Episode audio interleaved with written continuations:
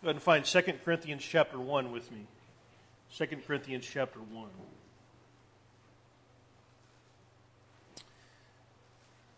Well, it's good to be back before you this, uh, this morning. Last week we were in Tyler uh, doing a little weekend meeting, and that was, that was nice. Everyone was real friendly. Um, but just between you and me, uh, I like preaching here. Uh, it's nice to come and preach before you, who I've come to know and love so, so much for the last five years. And I don't say that to them that you're not my favorite place to preach but I will say it to you. Um, one of the fundamentals of, of education in the ancient world was the discipline of rhetoric. Um, rhetoric is the ability to express oneself, to articulate your ideas, and to persuade others of the truth of your ideas. Now, we use the, the word rhetoric in a very demeaning way today. Um, you know, the politician who makes big promises and gets people's hopes up but never delivers on them, he's just spouting rhetoric, we, say. But, but I think the ancients were onto something. The idea of, of the ancients was that an idea only has power insofar as your ability to persuade others of the truth of that idea. An idea only has power insofar as you're able to convince others of its truth. And so you could be a brilliant scientist or philosopher or whatever, and you make some great breakthrough. You have some great new idea that's going to change the world, perhaps, but if you can't speak, or if you can't write, if you can't convince anyone else of your idea or explain it to anyone else, what does it matter? It's sort of a fundamental, fundamental skill one must have. And of course, rhetoric can be abused if there's nothing of substance behind it, and if it's, if it's just manipulation with words, that's a problem. But when there is substance, rhetoric is absolutely necessary to communicate that. I'll go ahead and say all preaching is an example of good rhetoric. So, the Greek philosopher Aristotle said, all good rhetoric integrates three means of persuasion. Uh, they are pathos, logos, and ethos. He said, if you're ever going to convince anyone of anything, if you're ever going to get anyone to see the truth of your argument, if you're going to get anyone to come over to your side, you're going to employ these three methods. And any good rhetorician employs all three equally well. So, logos on the right there. Logos is an appeal to logic. The, the word, the Greek word logos, literally means reason or word. And so your presentation must possess sound logic.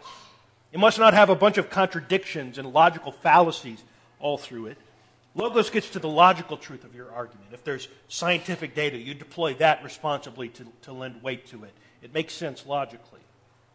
Ethos, on the other side, is an appeal to your credibility as a person uh, the word ethos, the Greek word ethos, literally means character. Our word ethics comes from this word. And so to embody ethos means you embody the truth of what you're stating. This is why, by the way, it's hard to preach on marriage and child rearing when you're a 20 year old single man. Right? It just doesn't go over that great because everyone looks at you and say, says, What do you know about it? You could have a totally logical presentation, and yet people will kind of look at you and say, Well, there's not a lot of credibility here, not a lot of experience backing it up. And then in the middle there, there's pathos. Pathos is an appeal to emotion. The Greek word pathos literally means suffering. Um, today, pathology comes from this root. It's a study of the causes of suffering or the causes of diseases. To embody ethos is to be able to move people emotionally, to empathize and feel with your audience. When I think of Paul, I think of someone first and foremost who embodies logos. To study Romans is an exercise in outlining the logical flow of a complex and well organized epistle. His constant quotations and expositions of Old Testament texts show a man of great learning, a man of great reasoning ability. Paul is a man of great logos. I think we could also say Paul embodies ethos, character, credibility. The man practiced what he preached. He did not say, Do as I say, but not as I do. He said this in 1 Corinthians 11 and verse 1 Imitate me as I imitate Christ. He appeals to his own lived out example. To read the second half of the book of Acts is to see a man who is willing to lose everything for Christ. And so when he calls us, calls us to lose everything for Christ, he is living that out. However, I think Paul is less commonly thought of as one who embodies pathos, feeling. You read Romans and he comes across as a big brain. He's subduing his detractors with his, with his superior logic. Reading Acts, sometimes he comes across as kind of a superhero. He's always courageous and he's always ready to die. And, and I look at that and I say, that's amazing. I don't really see myself in that. In neither, in neither book, in, in Romans nor Acts, does he seem to me to be particularly relatable. He doesn't seem like a big pathos guy. That's it. That is until you read the book of Second Corinthians, which I'm going to call this morning the epistle of pathos, the epistle of feeling, of epistle of suffering. Second Corinthians is by far his most personal and emotional letter. Uh, Corinth what was a church he had spent a good bit of time in. However, when he had left Corinth, certain voices started denigrating Paul's credentials, running him down to the church, and calling into question his care for this church he had invested so much in. And we find in 2 Corinthians that has absolutely broken his heart. This epistle is his attempt at sharing his heart with this church. His heart is on his sleeve in this letter in a way it's not really in any other letter that he writes. And so, what I want us to do this morning is simply this I want us to study the opening of this letter in chapter 1. I want us to see what we can learn from the pathos of Paul, but perhaps more on the nose, what we can learn about God's dealings with people who are suffering, God's dealings with those who are afflicted. Paul, in this, in this opening of this letter, shares his heart with his readers, both his ancient readers and his modern ones. So let's begin in verse 3. After a brief introduction, Paul uh, tells his readers his prayer for Corinth's comfort in affliction. So this is verse 3. It, it's typical for Paul to begin his letters with a prayer for his readers. That's how he begins here. 2 Corinthians 1 and verse 3. Blessed be the God and Father of our Lord Jesus Christ, the Father of mercies and the God of all comfort, who comforts us in all our affliction, so that we may be able to comfort those who are in any affliction with the comfort with which we ourselves are comforted by God. For as we share abundantly in Christ's sufferings, so through Christ we share abundantly in comfort too. If we are afflicted, it is for your comfort and salvation. And if we are comforted, it is for your comfort, which you experience when you patiently endure the same sufferings that we, that we suffer. Our hope for you is unshaken, for we know that as you share in our sufferings, you will also share in our comfort. There are really two contrasting ideas in these opening verses repeated over and over again. One idea is the idea of comfort, a word he uses 10 times. The other is the idea of affliction or suffering. He uses the word affliction three times and the word suffering four times. And so he opens in verse 3 when he addresses God as the Father of mercies and the God of all comfort. And he says in verse 4, I know these characteristics firsthand because I have experienced the comfort of God in my own affliction. So again, verse 4, who comforts us in all our affliction. And this is where we pause and say, does Paul have any ethos here? Does he have any credibility? Does he know what he's talking about? To which we say, absolutely. That's the second half of Acts. Later in this letter, he'll list his, his affliction resume beatings, shipwrecks, ostracism, slander, worry, depression, loneliness. Now, maybe we should also say something about this word comfort that he uses over and over again. Um, one writer I read a while back uh, lamented that the word comfort in our English language has gone soft. To us, the word comfort means ease, be comfortable. It, comfort means freedom from all pain and anxiety. But, but it's, it's, it's not true that God's response to Paul's afflictions was just to make his life comfortable, to make his life easy. That's not how the word is used. God's comfort doesn't mean he immediately removes all the affliction, he immediately dulls all the pain. What Paul means by comfort is giving us strength and perspective to equip us to get through it and even grow through it. Paul will get more specific about how this happens in verse 8. We'll get there in a second. But comfort doesn't mean a removal of pain, comfort means strengthening your spine through the pain. But what I'm most impressed with about this passage is that when Paul thinks about his own affliction in verse 4, he doesn't think mainly about himself. He doesn't think only about himself. And when he thinks about how God comforted him, him in his affliction, he doesn't think mainly about himself. Paul doesn't see himself as sort of the star in his own movie and what's happening is important because it's happening to me. Paul says, When I was in affliction, I was thinking about you, verse 4, who comforts us in all our affliction so that we may be able to comfort those who are in affliction with the comfort with which we ourselves are comforted by God. When I was comforted in my affliction, I thought about how I could use that to comfort you in yours. And in verse 4, in verse 4 he says, I think about you, the Corinthians. And in verse 5, in my affliction, he says, I think about Christ. Verse 5 again, as we share abundantly in Christ's sufferings, so through Christ we share abundantly in comfort too. Paul doesn't say God comforted me so I'd feel better. He says God comforted us so that we may be able to comfort those who are in any affliction. Paul says, in my experiences, in the depths of suffering and in the deliverances I experienced, I kept thinking about you because I know you're suffering too. And I want to help give you the comfort that I've gotten from God. I want to be a vessel for the comfort that I have received. In verse 6, he says, If we are afflicted, it is for your comfort and salvation. And if we are comforted, it is for your comfort. As one man said, God does not comfort us to make us comfortable, but to make us comforters. God does not comfort us to make us comfortable, but to make us comforters. And in verse 7, he expresses confidence. They'll come out the other side of their own affliction comforted, and they'll be equipped to pass on the comfort to the next afflicted brother after them. And then go back to verse 5 again. Who else is Paul thinking about in his suffering? He's thinking about them, but he's also thinking about Christ. That in affliction, don't just think, you know, this is crummy and this is awful and I hate this and I want this to be over. Instead, he says, as we are afflicted, as Christ was afflicted, we begin to feel a deeper solidarity with Christ. The solidarity we feel with Christ in his suffering isn't just the end point, though. We also look forward to sharing abundantly in his comfort, too, he says in verse 5. The thought process is something like this Christ's body suffered on the cross. I am a part of his body in the church, which means I am ready to suffer with him. I am a part of his body after all.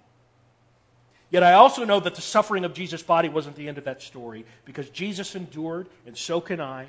And Jesus was vindicated, his body was raised and glorified, and just like his body was, so I, a part of that body, will be too.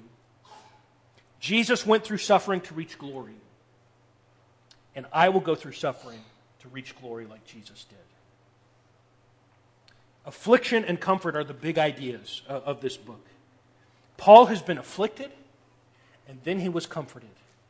And in the middle of it, he turned his thoughts toward Jesus. And he turned his thoughts toward his brethren in Corinth, how he could impart to them the comfort of Jesus in their affliction. It's really a, a, remarkable way to open this letter, especially in light of 1 Corinthians. 1 Corinthians is a very harsh letter to this church. There's all these problems to be addressed. There's these people in this church naysaying his legitimacy and his authority, calling into question his care for the church. And he begins this letter this way You know, brethren, since I've left you, I have suffered a lot. And in my suffering, all my thoughts have been to you and to Jesus and how I can comfort you in your affliction.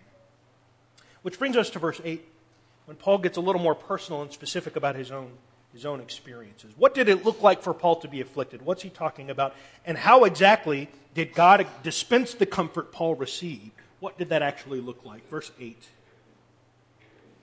For we do not want you to be ignorant, brothers, of the affliction we experienced in Asia. For we were so utterly burdened beyond our strength that we despaired of life itself. Indeed, we felt that we had received the sentence of death. But that was to make us rely not on ourselves, but on God who raises the dead. He delivered us from such a deadly peril, and He will deliver us. On Him we have set our hope that He will deliver us again. You also must help us by prayer, so that many will give thanks on our behalf for the blessing granted us through the prayers So in verses 8 and 9, he mentions the affliction he has experienced. Uh, he mentions here what happened in Asia. Um, he may be referring to the uh, persecution he experienced in Ephesus, which is in Asia Minor, the province of Asia Minor in Acts 19, which is uh, what happened to him after he left the city of Corinth. He may be referring to a, a, totally different event. He may be referring to the sort of the accumulation of, of afflictions that happened to him there. Um, speculation uh, beyond that is, is, a waste of time. Paul, Paul simply describes his affliction in a few, in a few different ways. In the end of verse 8, he describes sort of a, a physical hardship. We were so utterly burdened beyond our strength. He says, The burdens exceeded my physical strength. And so, if my strength was at a level five, the burdens we experienced were, at a level 10. I could handle a level five, and I got a level 10. It was more than I was ready for, it was more than I could handle. It reminds me of Acts 14. In Acts 14, Paul was stoned so badly at Lystra, they thought he was dead, and they drug his life, lifeless, limp body out of the city. That's being utterly burdened beyond your strength. That's being so hurt that your body can't hold out. We were so utterly burdened beyond our strength. That, the end of verse 8, we despaired of life itself. And so now he's describing psychological hardship. We despaired. I was hopeless. I couldn't see how there was any way out, how any good could come out of the situation. I was at my wits' end, we might say.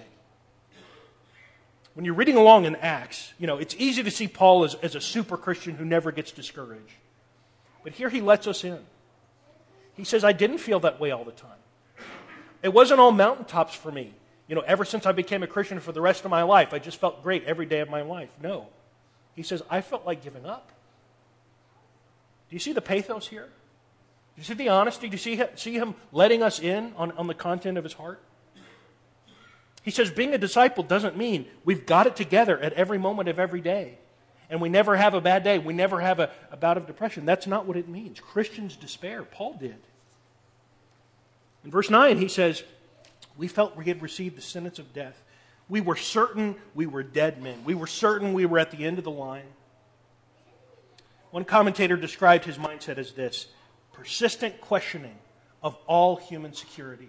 Persistent questioning of all human security. Paul says that took a toll. Day after day, contradicted, afflicted, persecuted. We despaired. We thought we were gone. But halfway through verse 9, Paul begins to describe the comfort he received amidst all of this despair and hardship. He says this, but that, all of that, was to make us rely not on ourselves, but on God who raises the dead. He says in all of this, here's the first bit of comfort we got it was in learning to trust God. The afflictions have to do with Paul's strength, with Paul's life. But God didn't comfort Paul by giving him more strength. He gave him comfort by teaching him not to rely on his strength. Basically, what Paul's saying is, you know, after all of this, I was as weak as I ever was. I just learned being strong or weak in myself, by myself, is not what matters. What matters is not my strength, but God's strength. And so God didn't comfort Paul through making him invincible. Paul's eventually martyred, of course. He made him strong through his ultimate hope of resurrection. He comforts him through transforming his perspective. Yes, you're in a really awful situation, and yes, it is too much for you to handle. But I want you to see it's not about you handling it in the first place. Leave that to me, the all powerful God who raises the dead. Just be my faithful servant. Just put one foot in front of the other. Keep serving me. I'll take care of the strength, and I'll take care of the death. God doesn't ask us to have superhuman strength. He doesn't ask us to conquer death. He's got all that taken care of. He says, just trust and obey me at every turn. Put your confidence in me. Verse 10, he expresses a hope of deliverance. He says, He delivered us from such a deadly peril, and He will deliver us. On Him we have set our hope that He will deliver us again. And so he says, In our deliverance from the affliction in Asia, when we were spent, when we were hopeless, we got a glimpse of God's amazing ability to work and to save us in hopeless situations.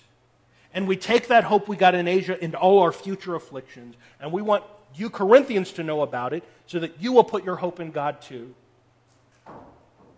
And then in verse 11, he says, I've received and I want to receive comfort from the prayers of my brethren. Verse 11, you also must help us by prayer, so that many will give thanks on our behalf for the blessing granted us through the prayers of many. So in 9 and 10, all the comfort is God's doing. But in verse 11, Paul says, You know, I need your help too, though. I need your intercessory prayers. Paul's a man who really does believe in the power of prayer. It's all over his letters. He believes there's even more power and blessings of God to be unleashed if only God's people will set their minds to pray for it. I think prayer also helps drive home the lesson of verse 9. That in prayer, one man said, Human impotence casts itself at the feet of divine omnipotence. I don't have the strength, but when I pray, I appeal to the God who does. And so, in all of this, Paul's goal is to pass on the comfort he has received on to Corinth, as he says in verse 4. Look at how I, how I was spent. I was despairing. I was certain of my death. But God delivered me, and I learned in that deliverance it's not about me bucking up. It's not about me enacting some great self help program, and I just tell myself, hey, stop being a wimp. It's not about that. It's about the all powerful God with whom there is always hope. It's about learning to lean on Him and not on yourself. Put your hope in Him, not in yourself. Pray to Him. Don't trust yourself. That, he says, is the comfort of God. So let's try to bring this home to ourselves. What of our affliction and what of our comfort? I think the first thing Paul makes clear is that affliction, suffering, persecution, these have always been and will always be a part of the Christian's walk. Jesus said this. He said, A servant is not greater than his master. If they persecuted me, they'll also persecute you. John 15, 20. Paul lived that reality in his vocation. The Corinthians are living that reality in verse 6. You endure the same sufferings that we suffer. And if you and I think that we are exempt from all affliction, all we're showing is our ignorance of the New Testament. Nowhere is it promised Christians will be welcomed with open arms by the world. Nowhere is it promised that Christians will have an easy path through the world, a path any easier than, the, than any worldly person has. Christians are in no way immune from suffering and affliction and mistreatment. But what is promised is that God will not abandon us in the affliction. That doesn't mean He makes it all better immediately, the second we pray about it. That doesn't mean He's going to anesthetize all the pain. God might not fluff our pillow to comfort us, He might help us strengthen our spine to comfort us. One man said, God's comfort strengthens weak knees and sustains sagging spirits so that one faces the trouble of life with unbending resolve and unending assurance. Paul tells the Corinthians throughout his ministry he has experienced affliction. That was a part of the deal. But with the affliction comes strength. With the affliction comes comfort from God. With the affliction comes a kinship with Jesus who also suffered. With the affliction comes experience we can draw on to point others to God when they suffer. With the affliction comes a realization it's not up to me to single handedly conquer all my enemies, conquer all the enemies of God. My job is to trust His power and to look forward and hope to our resurrection as I simply follow Him now, day after day. And so the question to you is Are you afflicted? Are you in need of comfort? One of the blessings of the church is being surrounded by faithful people who've been afflicted themselves in, myriad, in myriads of ways. We're surrounded by people who know what it is to suffer, but also people who have learned what it is to lean on God through the suffering. And so this morning, we stand ready to point you toward the God of all comfort. But remember, there's coming a day when all of the comfort is complete, when none of the comfort is temporary or provisional. There's coming a day, as he describes in verse 5, as we share abundantly in Christ's suffering, so also through Christ we share abundantly in comfort too. And the final and complete comfort of God's people happens when Jesus returns, happens when the dead are raised. It happens when sin and death are defeated once and for all, when we enter our eternal rest where all tears are wiped away. That, Paul says, is the only lasting comfort there is. And the question I have for you is are you ready to receive it? Do you need the prayers of this congregation? Do you need to come and make your life right with God so that when Jesus returns, we will receive that comfort once and for all? If there's anyone that needs to respond, come forward now as we stand and sing.